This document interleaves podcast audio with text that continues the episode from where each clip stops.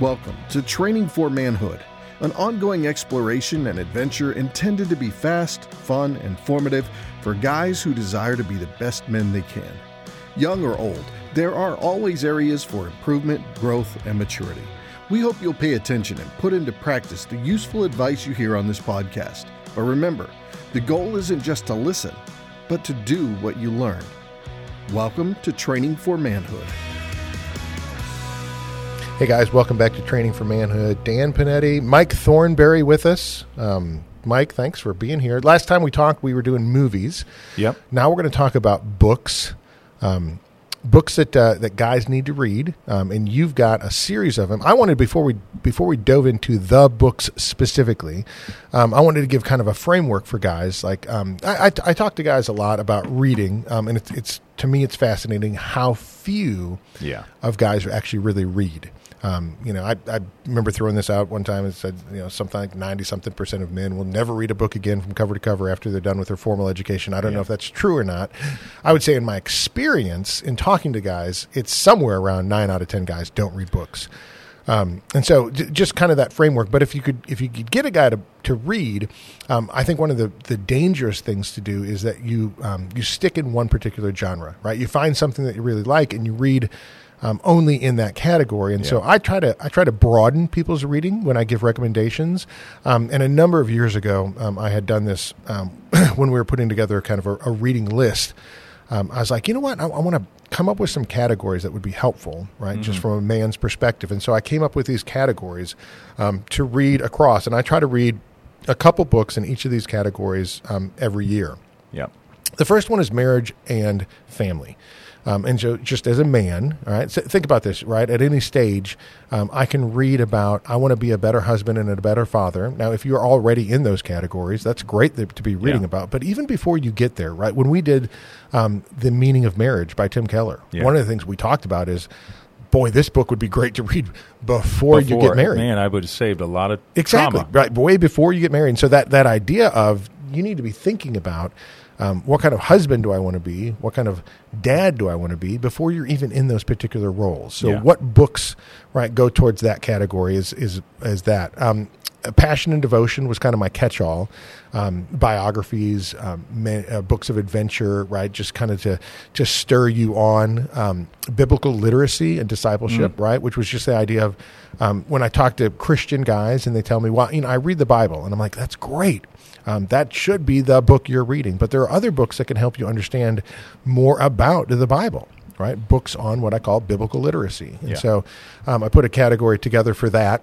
Um, I put one together on spiritual discipleship and maturity, um, just the essence of the Christian walk. Um, what are those things? What do those things look like, right? One of my favorite books in there is The Celebration of Discipline by Richard Foster. Just an incredible book in that. Uh, and then the last category was cultural awareness. Um, how does the Bible relate to the issues of the of the world around me? Um, how do I understand things like, um, let's say, you know, critical race theory or something, Oh, yeah. right? Like, what what are the what what is my understanding of those things? And so I need to read about those. Um, you know, the, the Rise and Triumph of the Modern Self by Dr. Carl Trueman, right? Great, great books. Um, I put a catch-all thing, just kind, you know, so extra thought-provoking reads. Um, you know that were just they, they don't fit one of those categories, but they're just good books to read, and that includes just good literature. Yes. Um, so like um, Anna Karenina um, by Tolstoy, Is she a tennis player? Sorry. the great the great Russian tennis players. The great Russian tennis players. No, it's just um, the great Russian authors, right? Yes. Um, you know, have have some really really good just literature that I think men need to expose themselves to. Um, you know, the Count of Monte Cristo, Don Quixote, um, you know, Les Mis. I actually read the book, right? Les Miserables by Victor Hugo. Um, Nineteen, no, I think that was eleven hundred pages, nineteen hundred pages, whatever it was. Is incredible. Um, just a great, great read. And so those are categories that if you think about that, if you sit down and you say, hey, I don't want to just read good books, um, but I want to make sure that my uh, my diet of good books that I'm consuming um, helps me be a better person and, and a well-rounded person. Yeah. So that's, I think, an, an important essence. Now, you've got some books that we want to kind of tear through and, and kind of examine and uh, and kind of think through as like recommendations for guys to read. Um, where do you where do you want to start on that list? Well, it's it's interesting that your categories align with the books I picked out. So there's a lot of books that I picked out that would fit nicely into those. Like Okay. one I almost brought was Crazy Love, which I think was in your Passion and Devotion. Yes. which is a great book for a man to read who's on his f- beginning his sanctification Perfect, and understanding how how much he is loved and the implications of that. Yes. And understanding the impact of that love on his life, what it's going to mean for his decisions on the rest of his life. Yep. So that Francis Chan book is phenomenal. So good. You know what? The Prodigal God by Tim Keller. Yes. Do you, you have that one? Oh my god, Right there. Okay, so the, this is, and this is something I've I've never really thought of until I read the Prodigal God, but it fits in with Crazy Love. Um, the story, right? We always refer to it as the prodigal son. Mm. The story really is about the prodigal father who loves his son even when he shouldn't, Yes. right? And and prodigal, right? Prodigy, something that's extraordinary, something that's out of the ordinary. Yeah. Um, and so the the prodigal son isn't actually extraordinary, and he's not really out of the ordinary. He's No. he's very ordinary. we know we know many young men who have said, "Hey, I wish you were dead. I want to go live my own life," and they go off into the world, right? But yet the father uh, remains there, faithful to his son.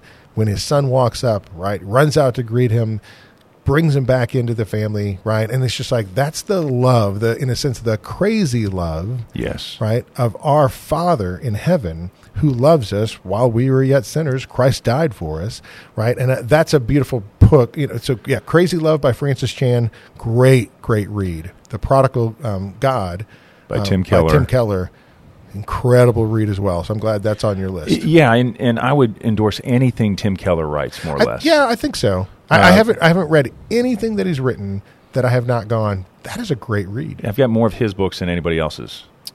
Okay, yeah. So- probably uh, C.S. Lewis maybe. Um, I never adopted the Queen's English well. Really? Yeah, C.S. Lewis I like in smaller chunks. Uh, Keller writes on the eighth grade level, which I enjoy. He's he's yeah. So- well, you know what? It's it's funny. I'll say this about Keller. Um, he takes some very complicated things and puts them on the lower shelf for you. Yes, he really so does. so I'll say this. I think you could write or you could read Tim Keller um, as the smartest guy in the world and go, "Woo, that's some good stuff." I think you can also open it up and read it and say, you know, I'm, I don't even have a formal education, and this guy puts it right down there where it's simple and easy to understand. You know, you make the point Really about well prodigal done. God. Yep. I, I remember hearing Michael Ramsden talk about telling the story of the prodigal son to, you know, a terrorist in the Middle East, a leader of some jihadist organization. Okay. And the gentleman he was talking to was very well read, and, and you can actually hear Michael tell this. It's, it's still on YouTube. And uh, he asked him, Do you know about the story of the prodigal son? He's like, No. So he starts to tell him. And uh, before he gets to the end, where he tells the father's coming back, he tells him that this other gentleman gets extremely irate. And for about 15 minutes, Michael Ramsden saying he's just he's so mad. He's like, it makes me want to touch the handle of my gun. That is so untrue. That is so simple minded. That would never happen. And then Ramsden goes, well, wait a second.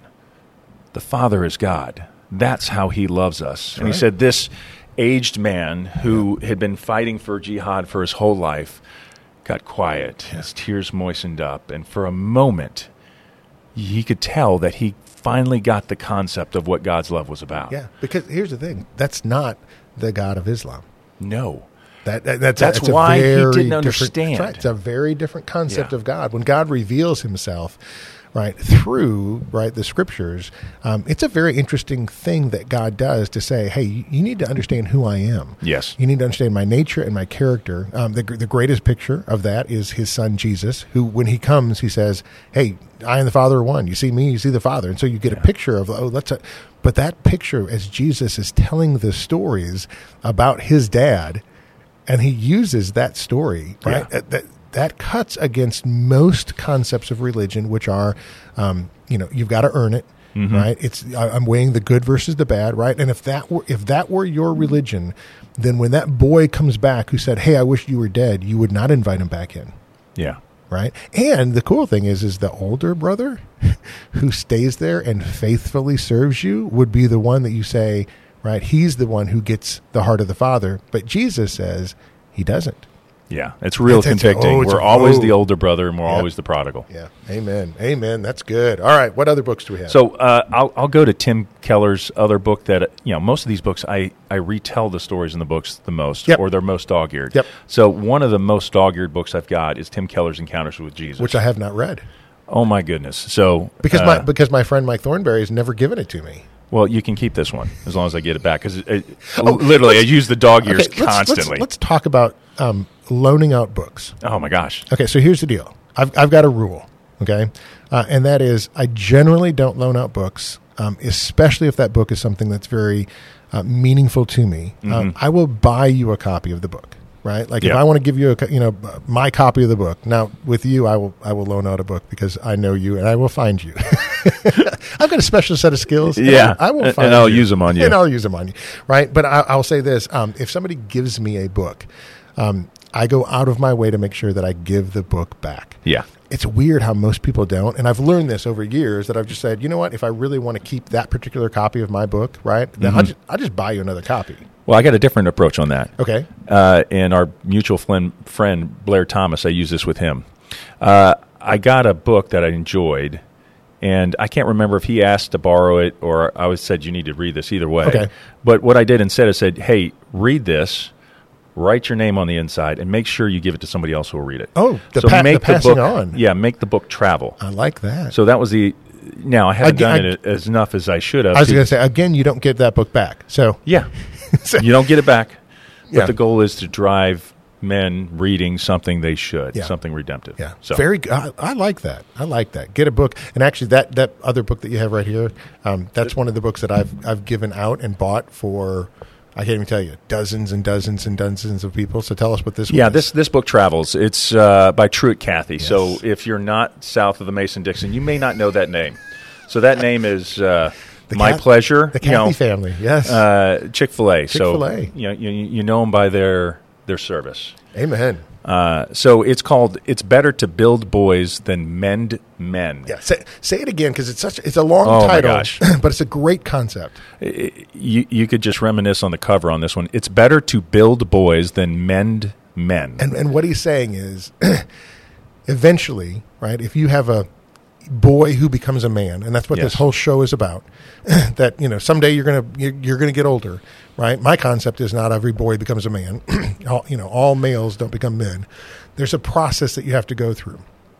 And what Truett Cathy is saying is when those guys get to the age of 30 and 40 and 50 and they haven't learned these particular principles, um, they are damaged. Yeah. They're damaged goods, and you have to do something with them or to them. And he's like, it, it's better to spend your time investing in a young boy who will become a good man than to try to take those unfortunate men who are running around out there just damaging lives and lives around Yeah. him and try to fix them because it's hard to fix a guy when he's 50 and 60 and 70 and he's been walking in the same path for a long time. He's like go back to the young guys. And that's Truett Cathy had a heart for investing in young men right Yeah, I- beautiful book It's a phenomenal book to and it's, read. it's super super short this is an easy digestible. The Keller ones are digestible. This is digestible, and and love it, that book It always reminds me uh, of Kings and Chronicles in the Old Testament. okay Every king, as he started his reign, said First thing he followed in the footsteps of his father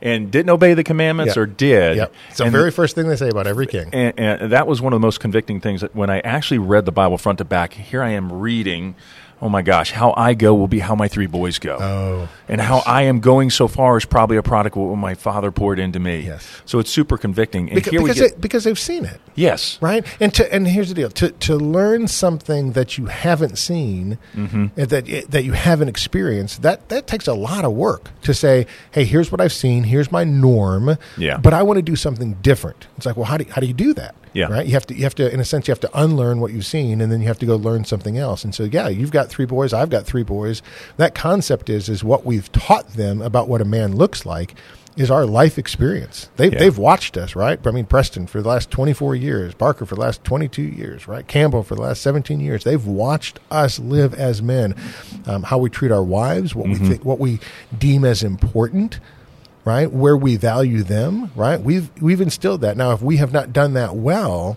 they've got to unlearn that. Yes. And then they've got to learn something different through another man that's training them to say, no, no, your dad didn't do it right. Here's what you've got to do. Um, and, you know, I, I just had um, Nick Bellamy on, um, who, you know, at age what do you say? Uh, I mean, it's like 13 or 14, just started drinking alcohol because, you know, his parents got divorced and his dad wasn't there to teach him what it means to be a man. So he just learned to cope with life by escaping it.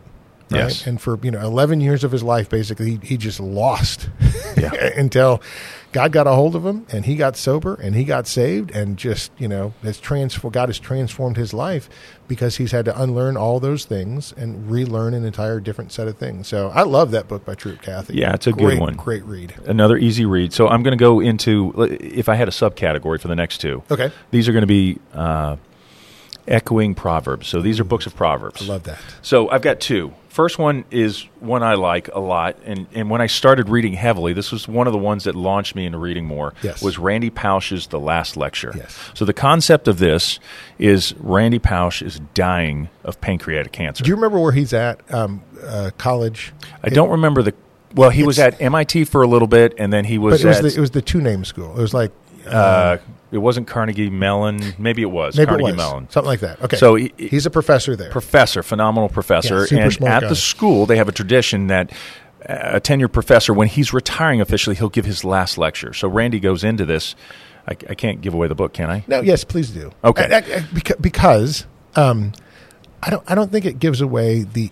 Right. No. It's, it's not like a book that you're kind of, oh, what's the ending? Uh, um, because the reason that he wrote it, and the reason that he's doing this is so powerful. So, oh my gosh! So he's dying of cancer. So his last lecture is going to be. bec- and and and he shows in the slide. Have you ever seen, by Yes. the way, the lecture? Yeah, it, this is a beauty. You can read the book and then go watch the recorded Yes. last lecture. Yes, and he starts with a slide of his right last, you know, a scan that he had, and his all his brain, tumors. His brain is just full of tumors. Yeah. right, and they're they're like, hey, we can't do anything for you. So he puts together a last lecture, and the lecture itself.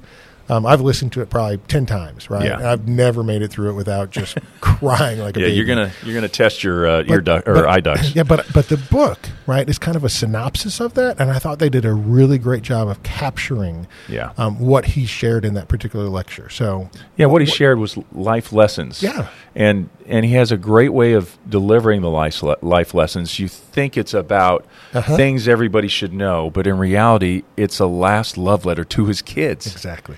And and what they need to focus on. So you won't make it through it. Uh, but it's short, it's well written, it's concise, and it's just echoing all these beautiful things we've learned out of Proverbs and learned out of God's Word in general. But it's the impact of a father has even after he's gone. Yeah. So it's a phenomenal book. It's an easy read and highly recommended. Yeah, it's very similar in in concept um, to the Ultimate Gift. Yes. uh, which is a book by Jim Stovall, and in that book, um, uh, Jim makes up a story, right, of a grandfather who's going to pass on his millions and millions and millions, and his kids are rotten, but he's got a grandson that he's got Yes. hope in, and so he basically gives the idea to the grandson, hey, listen, um, if you'll pass these particular tests right, then you can have this money. And of course, the grandson doesn't want to do it, but you know, okay. Um, and you know, the first test, right, that he's got to learn is you know the the gift of work. And so he goes out there, and this is a kid who's been spoiled his whole life, and he learns how to work. Which which takes me back to another book um, called uh, Captains Courageous, um, and I think it's a um, I can't remember the guy who wrote it. Um, anyway, but it, they made a movie about it, which is an old, old movie. Um, but it's the same thing. It's it's a guy who it's a you know young kid who's on a boat, um, you know, out of the harbor of New York or whatever, falls into the water, gets picked up by um, a fishing boat of like a foreign country, right? So they don't even speak his language, basically. Um, and the fishing boat is going out to fish, and so he's kind of like, "Hey, when do I get back home to New York?"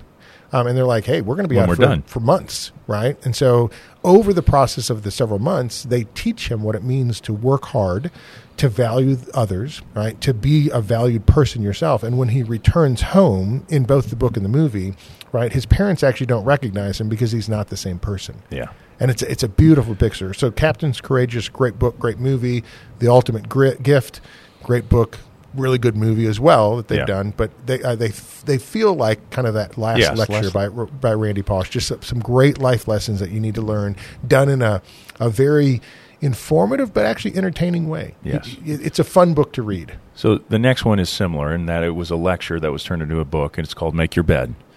Oh yeah, And, and I know this is one of Da- uh, Is it Dan's favorite. McRaven? It's William H. McRaven. Yes. the the commander of the Navy SEALs in SOCOM. which which by the way is not the greatest title that he had because at one point he was I think it was president at the University of Texas. Yeah. which is the greatest honor that he could have had. So well, I don't know about that. commander of Navy SEAls, commander of great men going out there doing great things. That's kind of one a step thing. down, in my opinion.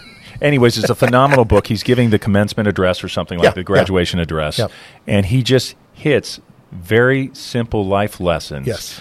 You know, uh, back to Stovall's book, The Ultimate Gift. Very similar. Hey, these are the things you need to do to be it. successful. Short, digestible. I, I made all my boys read it. I made all my boys read last lecture. So these are things as a young man you should read. And if it doesn't fire you up a little bit to go, That's right. be active and Amen. go engage, uh, you, you got to go to the doctor because your pulse is low. Yeah, totally agree with that. That is a great read, and again, a short one. I mean, it's probably ninety pages. or Yeah, something 90, like that. 90 pages. You'll read this one in a day. No big deal. Amen. Great read. I love that. What else? Okay, I'm going to transition to people now. Okay. So uh, these are books I've read that have challenged me on okay.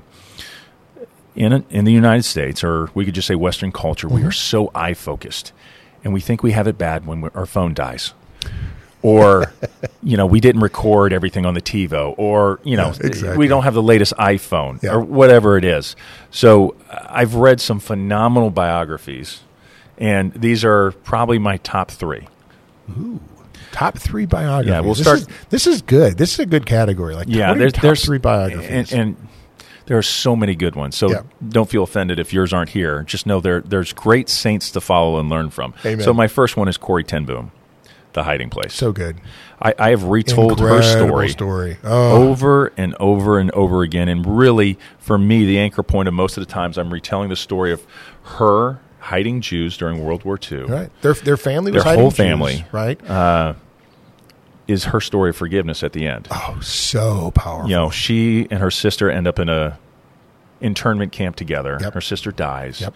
And uh, one of the, the greatest lessons I hear out of that from her sister is, hey, we need to pray and thank God for the circumstances we're in. In the internment camp, Okay, the flies. that yes, Oh my, that story right Yes. there just crushes. we need to thank God for all the fleas and the fly infestation because in our Ger- barracks. because the Germans won't come in here. The men won't come in. right? Because they're so dirty and it's so awful, and you're thinking about the circumstances, and you're like, oh my goodness. But what it does is it protects them, and they were able to keep so crazy. pages of the Bible Yes, in the barracks because the the guards and the soldiers wouldn't come in because it was so atrocious Yeah. and the conditions were so bad. now you've heard the story later Yes. when she's out speaking, Yes. right? So tell tell that because So- that that just knocks my socks. After World War II, Corrie, you know, traveled a lot and spoke about reconciliation Yep. and forgiveness, Yep. uh, and the power of God's love and all this and His provision. So she's in Europe somewhere, Right. Germany or France, Yep. and she's giving her talk, and it's the end. And typically at the end of these talks, there's a Q and A, and she sees a man coming up the aisle, and she freezes. Yep, because she It's one of the recognizes him. guards. Yes, And he comes up and says, Hey, Fr- Fräulein, you know, I'm here to ask for your forgiveness. Oh, my goodness. And she recounts that every cell in her body rebels against the idea that this man who's responsible for the death of my sister and the regime of the Nazis Exactly. are responsible for the death of my family. I don't want to do it. No. But luckily, through the perseverance of the Holy Spirit, which you can't stop anyways, she forgives him. And this is the beauty of the gospel. We're that German guard walking to Christ, asking for the forgiveness. yes. And thankfully, You- yeah, you got to put yourself in that circumstance, right? Yes. Because because that's where you were. So because that's where you were, now you can forgive others because you've been forgiven much. The Bait of Satan uh, is a great book. Um, oh, I, I can't remember the guy's name now that uh, that wrote it, but it's it's basically that power um, that if you have not been forgiven much, that you won't forgive much. Yeah. But when you understand the depth of the forgiveness that you've been given, um, then you can forgive others, right? And and not to minimize. Um, you know what other people have done to you. This is not to minimize the crimes that that German soldier made and did, um, but right? Corrie Ten Boom's in that position of saying, "Hey, listen, if I'm going to accept the forgiveness of Christ, then I have to be able and be willing to give it." There's another book um, by Edward Welch called um, "When People Are Big and God Is Small," Mm. uh, and it's another powerful concept of that is when we allow what other people have done to us to be the meta narrative of our life Yeah. instead of what God has done for us. Great book. So I'll continue in World War II. Oh, there's some Or that time great, frame. great stuff that came out of that time period, right? It's amazing. Suffering produces produ- yep. produces much out of Hey, we could just talk about the Puritans. My favorite books are written by the Puritans, and it's a lot of because of the suffering that they Mm-hmm. went through. The John Bunyans of the world, the Thomas Watsons, right? The Thomas Brooks. I mean, just tremendous amount of suffering, and they wrote about God's provision in the midst of difficult times. yeah, if you're going to reconcile yourself with God and be a Christian, you have to have a good theology of suffering, Yes, which is do. what Connor Bales in in his book Counted Worthy goes through. Yes, So that, that's we a just threw a we just threw a Connor Bales. we uh, just plugged it. Just plugged it. Yes, he's So- a now, he's now a sponsor for Training for Man. There we go. Tortured for Christ by which Richard Wurmbrand, and and this is more personal to me because I'm Romanian. So Okay. my mom was first generation Romanian. Both my my grandparents on her side came over. Actually, came over after World War One, where the Germans ran through the Romanian town. Oh wow! Uh, but it's a Romanian pastor. As communist communism is taking over after World War II, Right. and the Communist Party and Ceausescu are taking over. God is dead. This is the com- com- communist theology. That's right. Is that the state is God, not what you claim is God. Right. So they bring in a convocation, a conference of all the pastors, and here's the state saying you will not worship God That's right. without being under our auspices and control, and we will limit you. And my favorite story I retell over and over again this is a marriage story. So Richard is sitting here knowing he's got to say something, and his wife looks at him and says, You better stand up. And he turns to his beautiful wife, who's in this fight with him. right. You know, a pastor's wife is just as much preaching the gospel as the pastor is. And uh, he says, Hey, if I stand up and say something, they will kill me or I'll go to jail. That's right. But if you don't, I'll And she turns and looks at him without stopping a beat. I don't want a coward as a husband. Wipe the spit off the face of Christ. And he stands up and declares his allegiance to Christ and decries what the state is doing and ends up being tortured and in jail for 12 years oh wow! for continuing to preach the gospel. Yeah.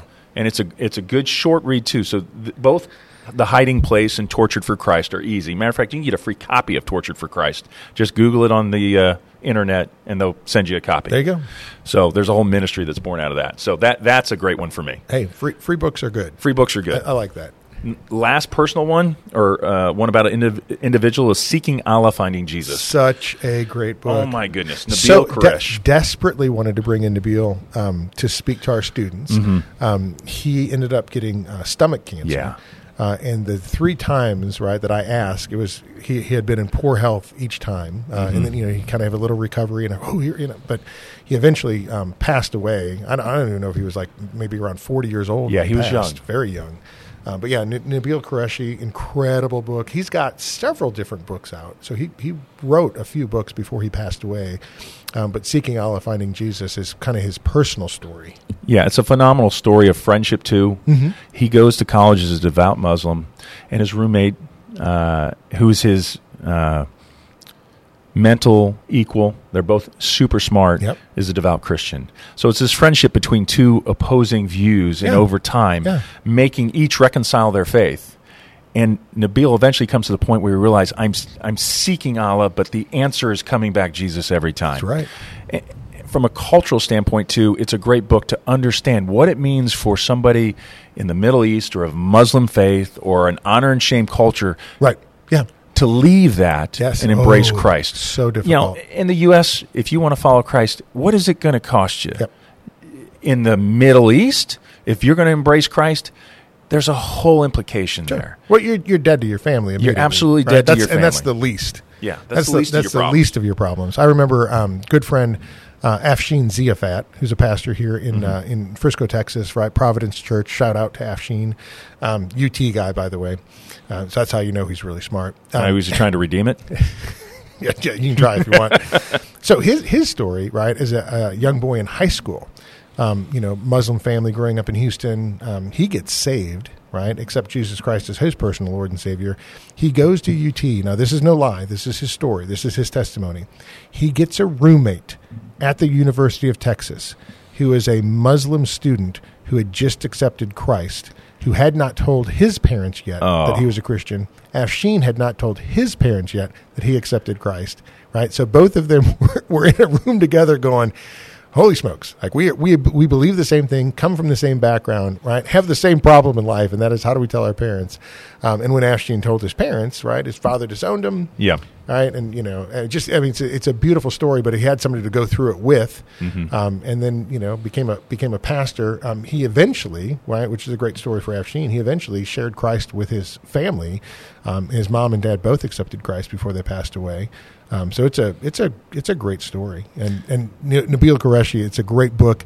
Uh, if you just want to know more about Christianity and Islam, those two particular Yes. world religions, it, it's a great learning book from that particular spec- perspective because he does a great job of of walking through right what are the differences right So I'll put an honorable mention in this category.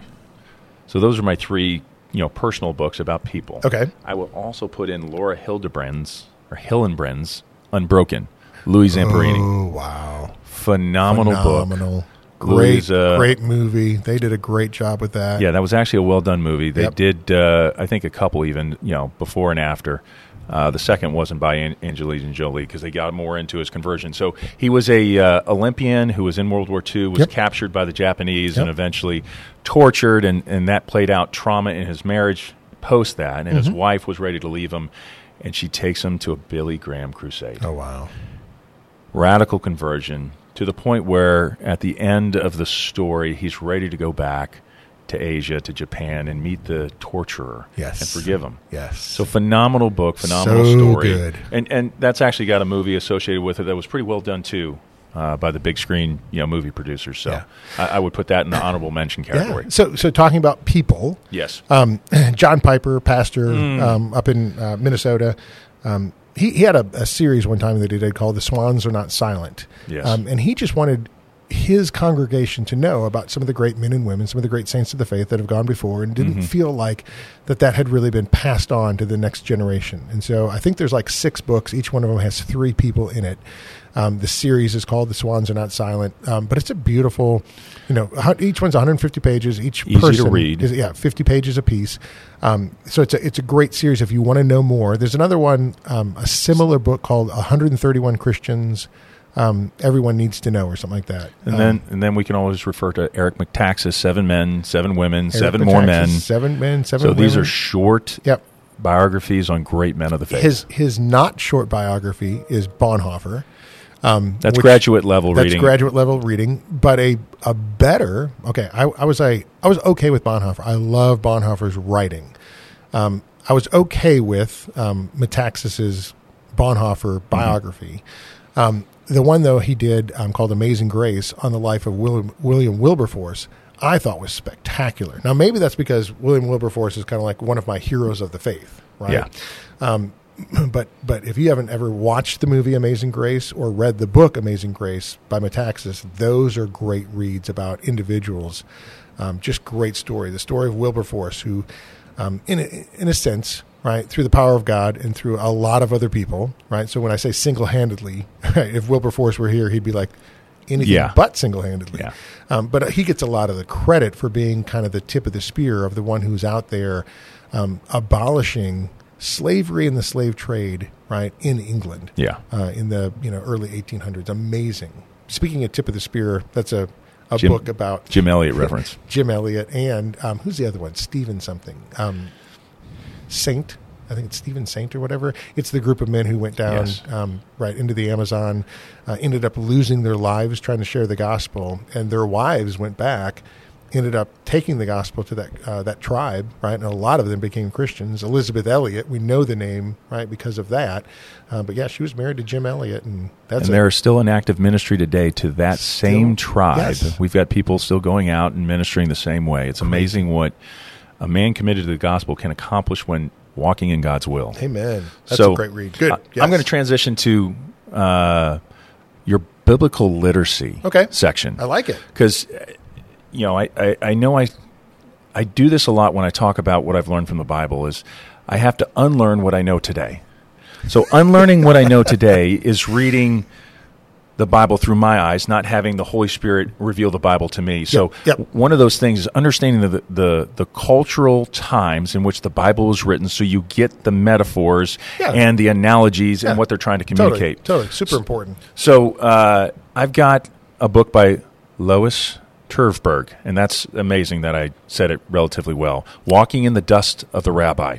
Walking into the oh, One of the best, I mean, he- she's got a couple, but just a phenomenal book that gives you a context for what it means. So, Walking in the Dust of the Rabbi is, you know, in Bible times, you would follow a rabbi and that would be your purpose to learn and sit with them. And you would follow so closely and be on their every word so much that you would just be trailing behind in their dust. Not as if they're spritting but you would have their dust on you as they're walking because you would live breathe and eat what they were teaching. Mm-hmm. So she's got a couple books that are real good. Misreading scripture through western eyes is another one. Both of these books and this one walking in the dust of the rabbi opens up exactly what some of the details mean in Scripture that you might miss because you're reading it 2,000 years from when it was written. Mm. So, highly recommend it. Any of these books that helps you understand the context of what you're reading. And there's a whole genre around it. Well, it's interesting because when you when you said that, right? One of my wife's favorite books is "Sitting at the Feet Another one, that's her other of book. Rabbi Jesus." Right, and I, I had to look it up because I don't. It, Yeah. says, it says Ann Spangler and Lois Tverberg. Yep. Right. So that yeah, that's one of my wife's favorite books is "Sitting at the Feet of Rabbi Jesus." So now she's got "Walking in the Dust of Rabbi Jesus." That oh, good books. Good. Yeah, very good, very good books. Yeah, I'm trying to think of. Um, there's a couple other books that kind of bring that um, to mind for me. Um, there's a book called uh, Misreading Scripture Through by- Western Eyes. There's that one, Mm-hmm. right, by Randolph Richards. Um, and then what was the other one?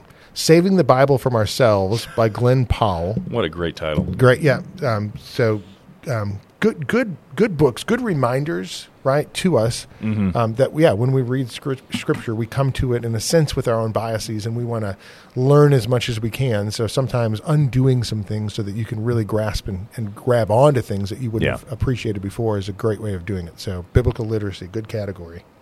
So there's plenty there. We, we mentioned two of them. Uh, I, I'm also going to go with one from Voddie Baucham.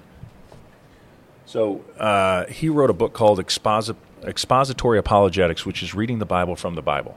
Just a great, easy read to understand. When I read the word, I need to understand the word based on what is said inside the Bible, not through my own eyes and my own interpretation. Yep. Which you know you can see culturally today. This is a problem. We we see in culture and society people take the Bible and then justify where their behavior is errant that it's not because this is how they interpret their truth instead of the Bible's truth stands on its own. You don't have to come up with a meaning. All you have to do is read the Bible more. The Bible is the most hyperlinked book there ever was. Like you, Oh, you'll totally. see this. You'll see this in, in graphical form. Jordan Peterson does a speech on it. It's uh, referring to some other scholars' work where the Bible has over 63,000 links. That means a reference in Revelation will come back in Genesis. And this happens over 63,000 Yeah. times, which means you can read the Bible over and over again, and it will continually read you, and you'll learn more and more. But the concept Voddie's getting through here is hey, you don't interpret the Bible, the Bible interprets you. And if you don't understand the Bible, look back into any of the links and understand what God is saying about the topic, and it will tell you what he means about the topic. Yeah, that's good. I've I've heard um, that the Bible is both a mirror and a window. Right, a mirror first, Yeah. because it reads you as you're reading it, right? But then a window because then as you read the Bible, uh, as you understand Scripture, you see the world around you differently. Um, one of my books, one of my favorite books, um, "How to Study the Bible" by Watchman Nee. Um, just a great insight, right from a Chinese Christian man uh, in prison for 20 years. Um, but uh, a, a couple, you know, he did sit, walk, stand, which is his Yeah. understanding of Ephesians. Um, but then uh, the normal Christian life. Uh, Watchman Nee basically wrote a book that said, um, if if you're not suffering for the Lord, then you're probably not walking with the Lord, because the two things that that are opposed to each other are God and this world Yes. right? And we live in this world, but if we're walking with God, then there's something about this world that is not now appetizing to us and becomes, in a sense, almost offensive to us, right? And it's not our own, even our own personal sin, um, it becomes the world in which we live, which is which is fallen and broken and leading us away from the things of God. And so, um, the normal Christian life, if, if, you want to understand, you mentioned before, right, the theology of suffering. Um, the Normal Christian Life by Watchman Nee is a fantastic book. It's one of my top ten books of all time. So I happen to have a quote to support you. No way. From Emil Zatopek. And I don't remember what Emil's role was. Okay. But he's got this great quote about being a man. It's at the borders of pain and suffering that men are separated from the boys. Ooh. So as soon as you mentioned Watchman Nee and this this investigation into his theology of suffering, I thought of that quote. That's so good, so good. Well, Mike, um, man, you brought a bunch of books with you. Yes. Thanks for thanks for bringing them. Thanks for. Here's the deal. I'll say this. Um, thank you for being a reader. Um, as a man who wants to grow in his knowledge and understanding, in his faith. Um, thank you for not resting on right the the Mike Thornberry in his twenties, the Mike Thornberry in his thirties, right? I mean, thank you for for putting in the time to to grow, right, and to become a different person um, tomorrow than you were today. If I'm gonna if I'm gonna live out Philippians one six, which is Christ is going to continue the good work in me until His return. Right? How's He going to do that? That's going to require some work on my part. So. Yeah. This all goes back to something you and I have talked about before. Am I teachable? Yes. Can God actually teach me something? Yes, He can. Will Will I actually be teachable to absorb it? So this process of reading is essential. Yes. That's why He gave us a book. Amen. Amen. Good stuff, Mike. Thanks for your time. Absolutely. Thank you for listening to Training for Manhood. If you found the conversation to be valuable, make sure to rate us where you listen to podcasts. Also, check out additional content on our website, trainingformanhood.com.